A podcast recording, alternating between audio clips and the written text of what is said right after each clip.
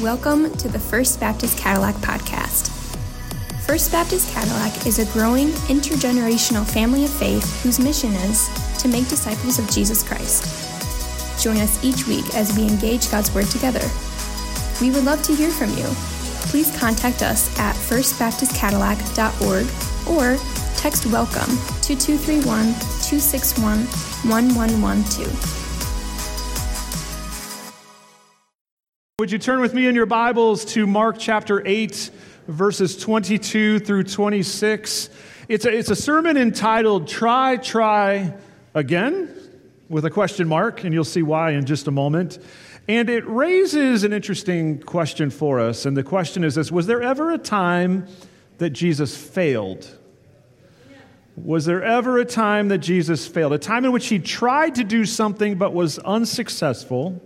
And had to put into practice that old saying that maybe you heard growing up if at first you don't succeed, try, try again. And it, at first glance, it seems like that's what happened in today's text that Jesus failed the first time in his attempt to heal a man who was blind and then had to try a second time. But is that really what happened? So let's find out together. And I wish there was a better way to do this because I know you were just standing. But we're going to stand again because we have great reverence and respect for the Word of God as I read it. And plus, it's just good for you to keep getting up and down, right? Keeps you awake. Mark 8:22 says this, and they came to Bethsaida, and some people brought to him a blind man and begged him to touch him. And he took the blind man by the hand and led him out of the village. And when he had spit on his eyes and laid his hands on him, he asked, Do you see anything? And he looked up and said, I see people, but they look like trees walking. Then Jesus laid his hands on his eyes again, and he opened his eyes.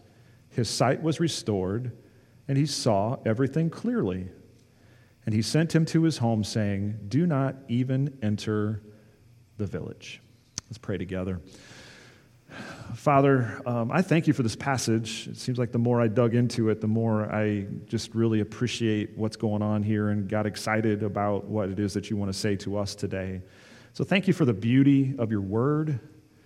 Thank you for just how awesome and powerful it is. And I just pray that you would unleash that power in our lives today. This is our prayer in Jesus' name. Amen. So you may be seated. So, what do you think? Did Jesus fail in his first attempt to heal the blind man and then have to try again, or was there something else going on? The answer to the question begins in verse 22, which gives us the setting the setting. The first point in our outline today is the setting. And verse 22 reads, And they came to Bethsaida. Now, we need to review just for a moment where Jesus and his disciples were before they came to this point. Uh, before this, if we back up a little ways, they were in the Decapolis, a series of 10 Greek towns where Jesus um, healed the man who was deaf and then also where Jesus fed the 4,000. And then they went across the Sea of Galilee to a place called Dalmanutha. Dalmanutha, here identified in blue, was on the western shore of the Sea of Galilee, and it's where the Pharisees demanded a sign from Jesus. And how did Jesus respond to them? He said, No, I don't work that way. I don't respond to your demands for a sign. No sign will be given to you. And then they set out on the Sea of Galilee again, this time traveling northeast to our destination today, the town of Bethsaida, here identified in red. And while on the boat, something very important happened, something that is key to understanding the meaning of today's text. Um, Jesus was attempting to have a spiritual conversation with them about the meaning of the, the bread and the feeding of the 4,000 and to get to the deeper spiritual significance of it. And man, the disciples just weren't understanding. They were struggling. They, they were fixated on their need for physical bread. They were hungry and they were, hey, we didn't bring any bread. Now what? And Jesus saying, no, you guys, you're not listening. I'm talking about something much more significant than physical bread. I'm trying to show you your need for the spiritual bread, and the disciples demonstrated a lack of spiritual understanding. So much so that Jesus said in Mark 8 18, He said, Having eyes, do you not see? And having ears, do you not hear? And do you not remember? And then just a couple verses later, he said to them, Do you not yet understand? And so here's where the setting is really important for our text today. Listen carefully. Jesus used physical sight as a metaphor for spiritual understanding. Jesus used physical sight as a metaphor for spiritual understanding. And so we have this thing that happens in the physical where Jesus is going to heal a blind man, but again, he's going to use this as an opportunity to teach a spiritual truth. And so those without spiritual understanding, like the Pharisees, were spiritually blind. Those who understood spiritual things had eyes to see and hear.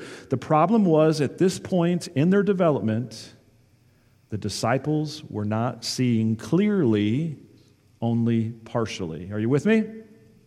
The disciples were not seeing clearly, but only partially. They were kind of understanding what Jesus was teaching, but not totally. They were only seeing partially. And so, this is the setting, and it really is the key to understanding what's going on in our text today. Well, from um, there we go to the blind man. It is point number two in our outline the blind man. And the last half of verse 22 reads And some people brought to him a blind man and begged him to touch him. Now, where are my folks whose eyes aren't working so well these days? Uh, that's a lot of us, right? Um, even as I get older, I'm like, man, I, I'm struggling to see that. And for some of you, you know, this is fairly minor and can be corrected with glasses or contacts or LASIK or something like that. For others of you, it's not so easy, is it? And your struggle with your eyesight, your visual impairment, it's a really big deal that impacts every aspect of your life. And I think it all reminds us that our eyesight is not something to be taken for granted, it's a great blessing. It's vitally important. And as you can imagine, to be blind in that day was especially difficult. So much so that a blind person was often helpless and reduced to begging. They had no other means of supporting themselves.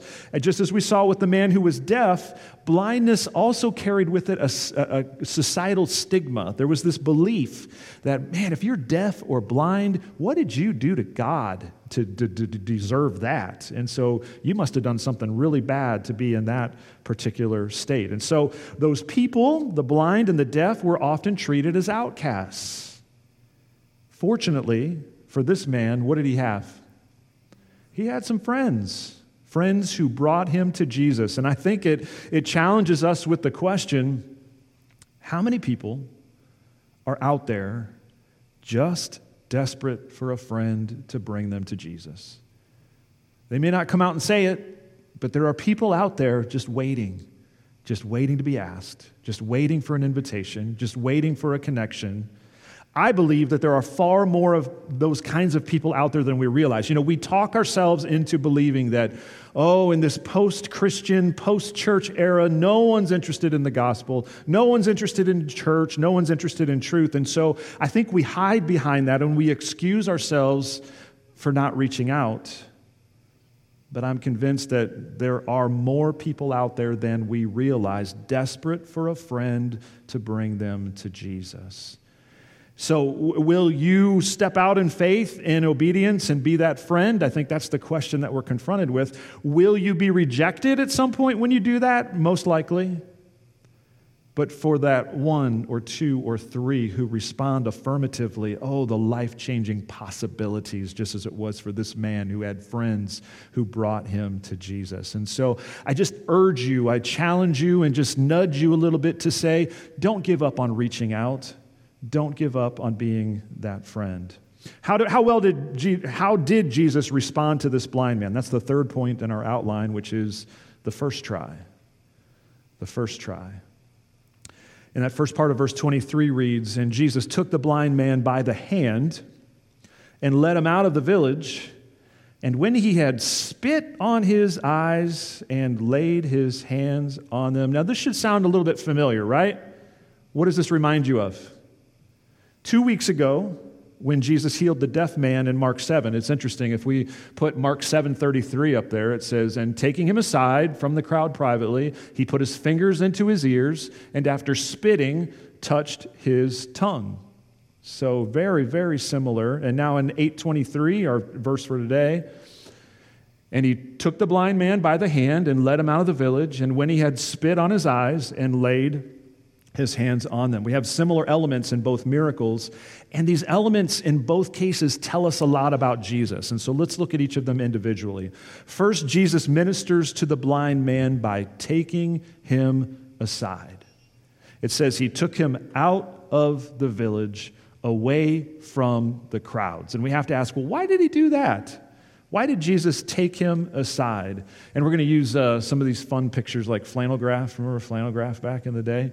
Um, Jesus wanted to communicate to the deaf man in chapter 7 and now to the blind man in chapter 8 value and worth. Remember, this man who throughout his life had been told that he wasn't even worth messing with, people stayed away from him, they ostracized this man. This man would now receive personal undivided attention from Jesus Christ. And I think that's awesome. Here's how that matters to us Jesus desires to take each of us aside and engage us personally. Have you lost sight of that?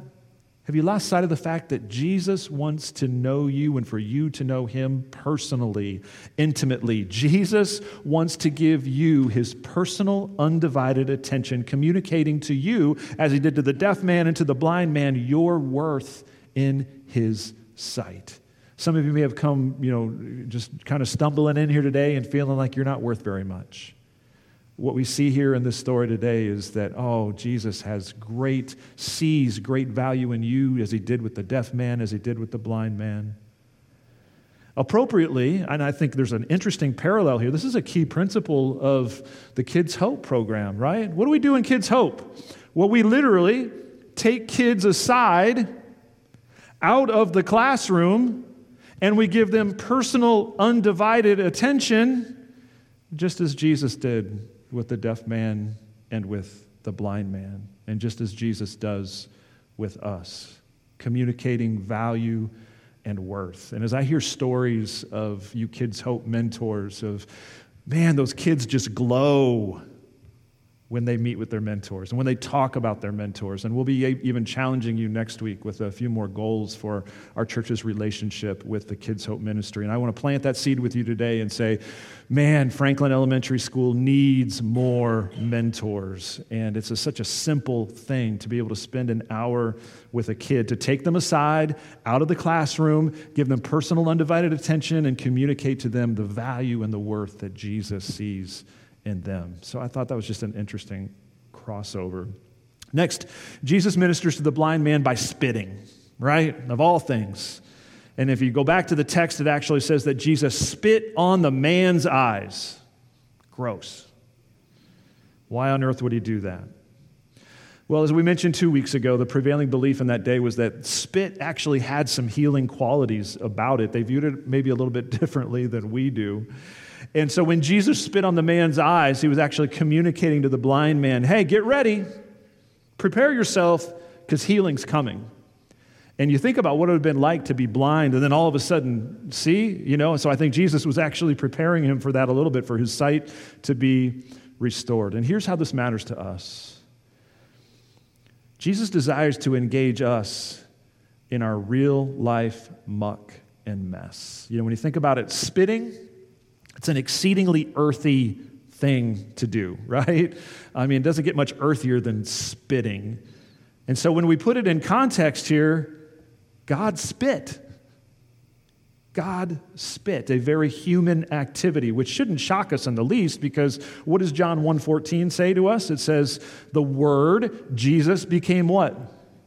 Became flesh. He became one of us on earth." And where was Jesus born? In a barn with all the accompanying earthy sights, sounds, and smells. Jesus moved fully into our human existence, even to the point of God spitting, right? Reminding us that Jesus desires to engage us in our real life muck and mess. And our lives are pretty messy, aren't they? We have our stuff. And sometimes we, you know, we rationalize and think, well, I, I, can't, I can't go to church, I can't be involved, I can't talk to Jesus, I can't even because of my stuff. And Jesus says, hey, I'll deal with your stuff. I'm willing to engage you in your stuff.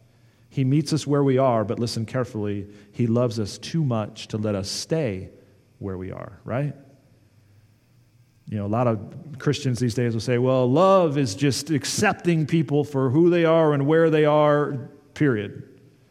Jesus says, No, no, no. My love is greater than that. My love accepts you where you are, but I love you too much to leave you where you are. God has something better for you than your muck and your mess. And anyway, um, I think as, as Jesus spit, again, it reminds us of an earthy Jesus who enters into our muck and our mess. Next, Jesus ministers to the blind man by touching, just as he did with the deaf man. Why did touch matter so much? Well, as was the case with those who were deaf, as we said earlier, the blind were social outcasts who were overlooked and neglected. And guess what? Nobody touched them. Nobody touched them. And, and, you know, the sad thing is, you know who especially didn't touch those folks? The religious leaders of the day. Those are the ones who especially wouldn't touch them because they were convinced that, well, if they did, they would become spiritually, ceremonially, ritually unclean. But then here's Jesus. Jesus says, I'll touch you. I'll touch you. And as we see throughout his ministry, touching was frequently an aspect to his healing, um, even touching lepers. Now, Jesus could have just said a word, right? Be healed. He could have done that, but he goes out of his way to touch because it communicates, once again, value and worth and love and compassion and all these things that Jesus is and wants to be to us. Here's how that matters to us Jesus desires to engage us intimately. Jesus desires to engage us intimately, just as he did the deaf man, just as he did the blind man. Jesus wants to engage us by touching us. So great is his love and compassion for us. Well, how did it go for Jesus? Taking him aside, spitting and touching, surely the blind man was healed, right? Well, as we know, not, not quite so fast, because it says in verse 23 Jesus asked him, Do you see anything? And he looked up and said, I see people, but they look like trees walking. And to that I would say, Uh oh, that's not right. That's not how this was supposed to go. Something has gone haywire in the healing. I love this picture. Um, you know, it just kind of gives us a humorous idea.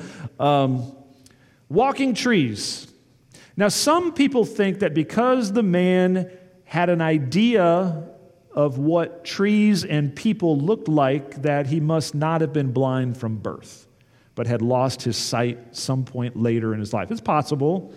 Uh, but the bottom line is that this man at this point isn't seeing clearly, he's only seeing partially. Now, in context, based on our setting, does that remind you of anyone else? Is there anyone else in the story who's only seeing partially and not seeing clearly?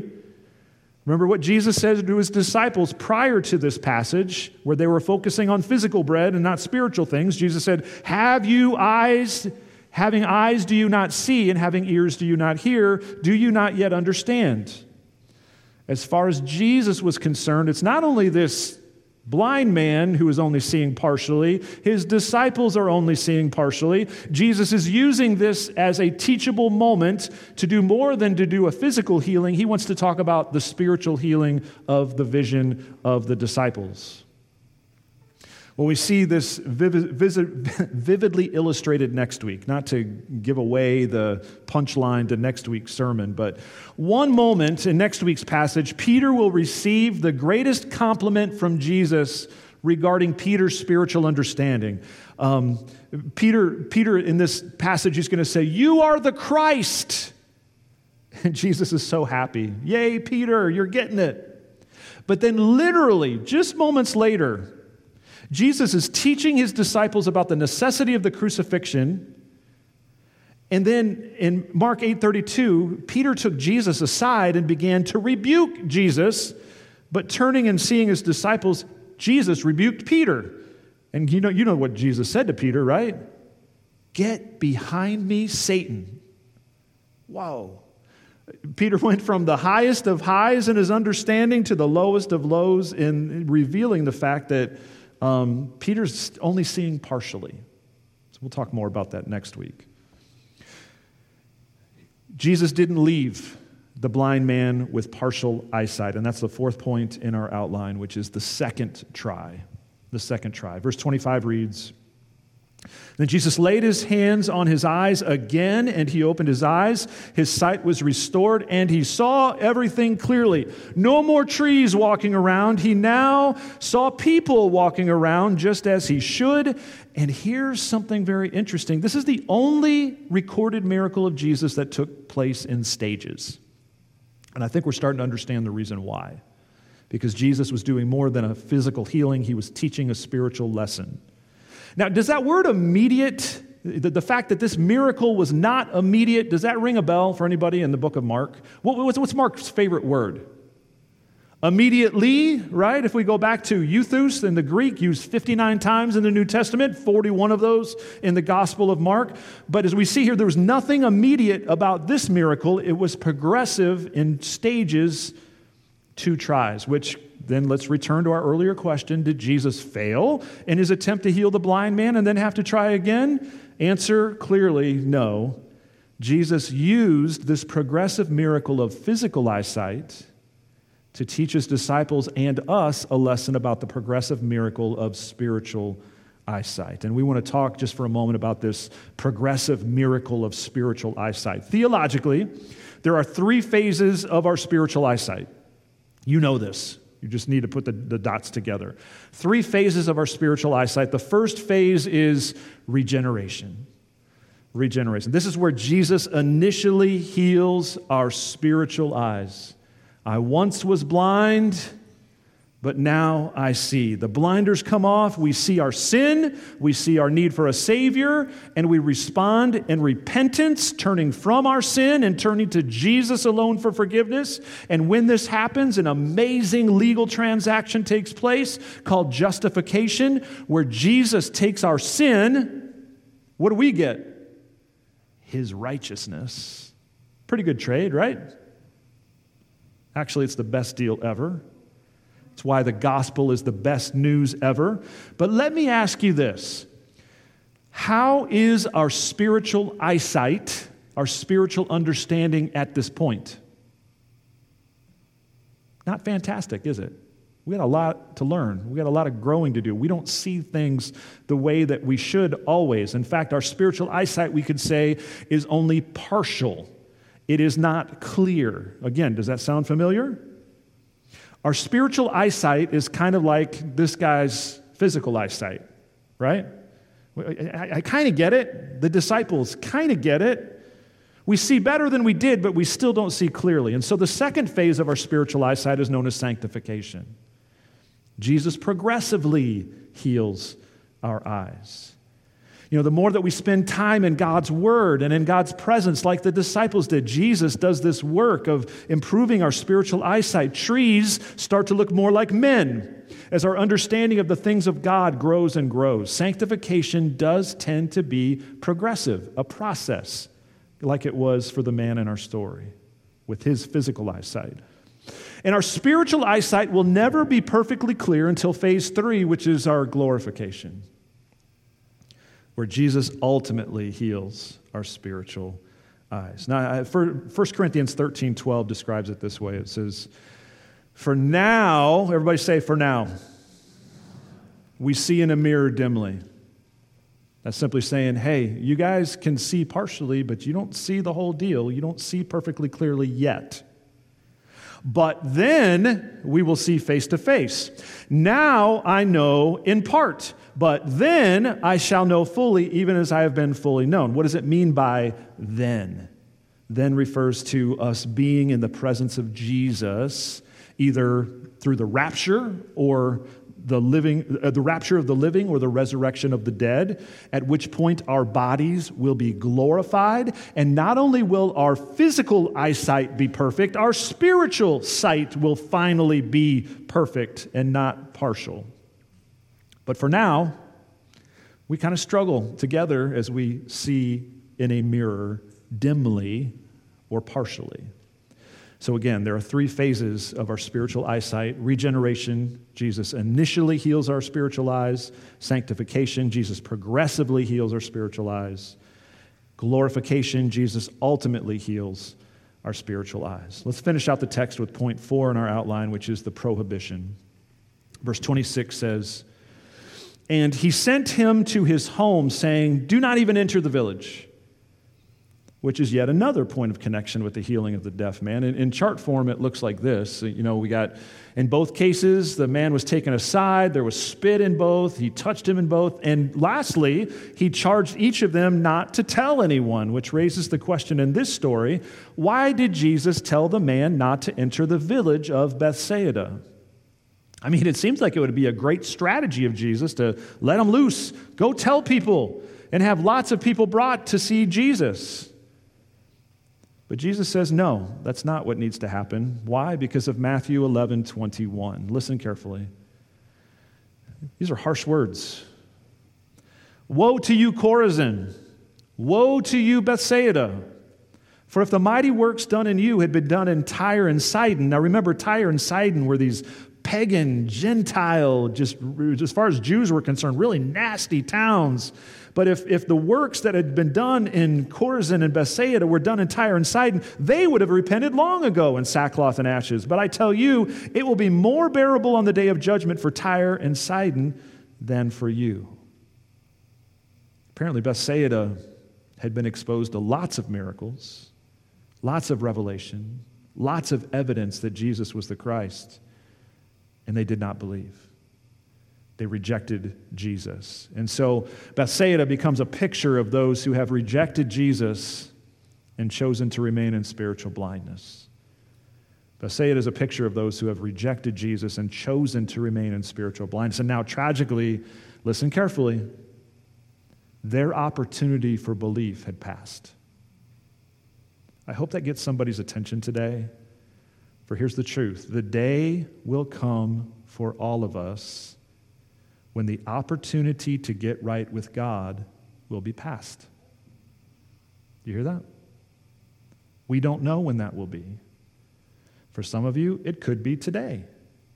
We're not guaranteed the next breath. We're not guaranteed the next day. We don't know. So many people think, oh, well, when I get closer to the end, I'll get right with God. You don't know when the end is going to be. And even worse, as you maintain that kind of thinking and you reject the work of the Holy Spirit in your life, your heart becomes hardened. Harder and harder and harder. So, the message, the lesson from Bethsaida is don't wait. Do it now. Time is short. So, in our outline, we have the setting, the blind man, the first try, the second try, the prohibition. Now we switch to application. Ask the question, how should we then live? And I'm going to answer that question with another question today. And that other question is this Was this teaching of Jesus meant to be a rebuke or an encouragement to his disciples and to us? How many of you think it was a rebuke? Raise your hand. No? How many of you think it was purely encouragement? Raise your hand. Man, lots of you asleep apparently too, still, okay? Um, well, I'm going to weenie out and say, I think it's both. It's both a rebuke and an encouragement. Um, the rebuke is this. Because again, Jesus is just like he did with Peter. Get behind me, Satan. That's a, that's, that's a hard word, Jesus said to him when Peter's not seeing clearly. I think the rebuke is this disciples, church, get growing. Get growing. Remember, the second phase of our spiritual eyesight is sanctification, where Jesus progressively heals our spiritual eyes.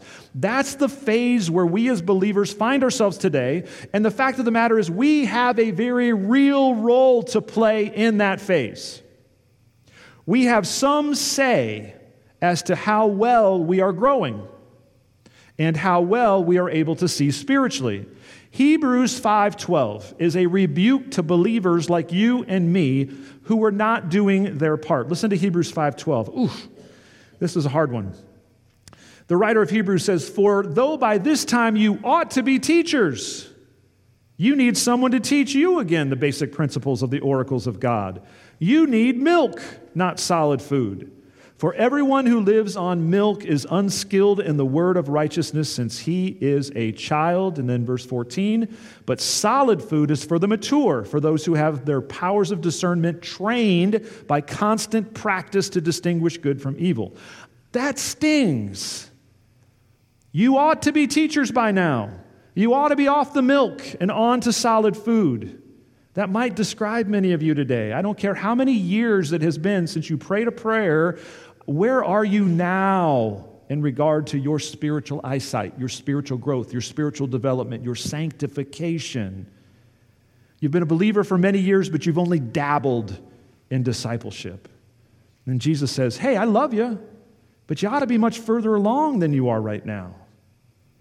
And consequently, your spiritual eyesight isn't really that much better than it was when you first believed. That is not God's plan for you. God's plan is for us to grow and for our eyesight to improve. And uh, one of the things I love about this time of year, fall, as we move into a new season, is a perfect time to establish new priorities and new disciplines for spiritual growth. So, whether that's a discovery class, a connect group, a D group, or a new place of service, I think the message for us today is get growing. Do something about this. How tragic it would be to look back at, from the end of our life, you know, as, as we reach that point of the end of our lives and look back and say, wow, I wasted a lot of time. I did a lot of other stuff that didn't help in the, my sanctification, my growth in grace. And so I do believe there's a rebuke here for the disciples and for us. It is get growing. And then there's an encouragement. And the encouragement is to be confident. To be confident. Because you know what? We can also be hard on ourselves and say, oh man, I did it again. Or I should be further along than I am. Is it, am I ever going to get this right? And you know the answer to that question, am I ever going to get this right? You know what the answer is? Yeah, you will. How do I know? Because Philippians 1 6 says this. And I am sure of this. You talk about confidence. I am sure of this, that he who began a good and work in you will bring it to completion at the day of Jesus Christ.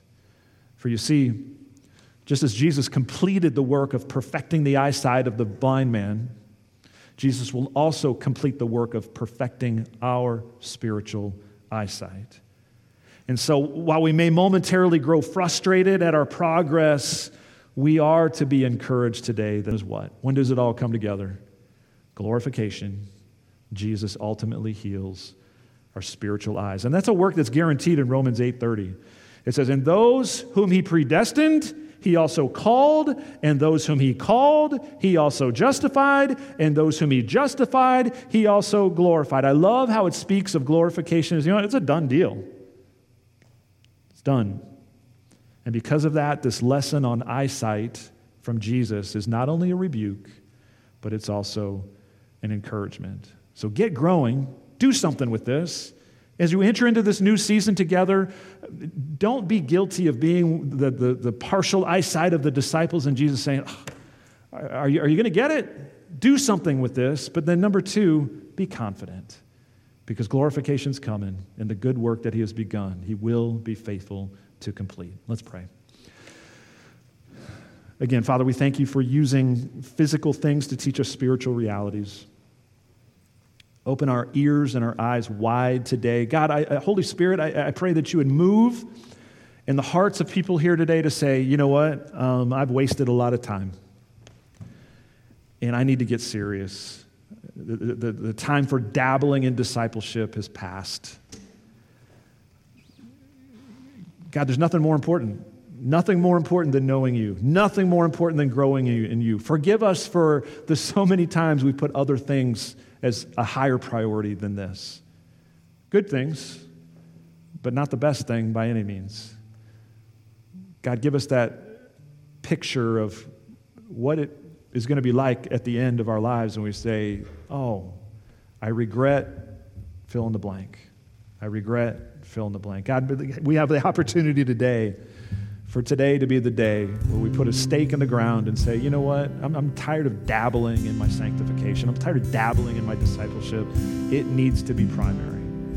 And so, God, give us uh, direction in that, we pray in Jesus' name.